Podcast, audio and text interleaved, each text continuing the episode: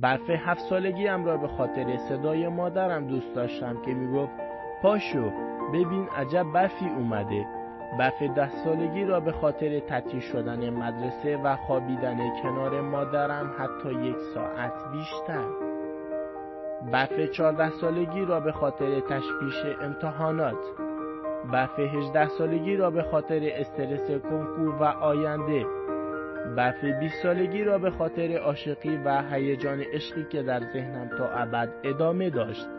اما از برف 25 سالگی به بعد برف ها فقط سرد بود و سرد بود و سرد و خاطراتی که هرگز تکرار نخواهد شد.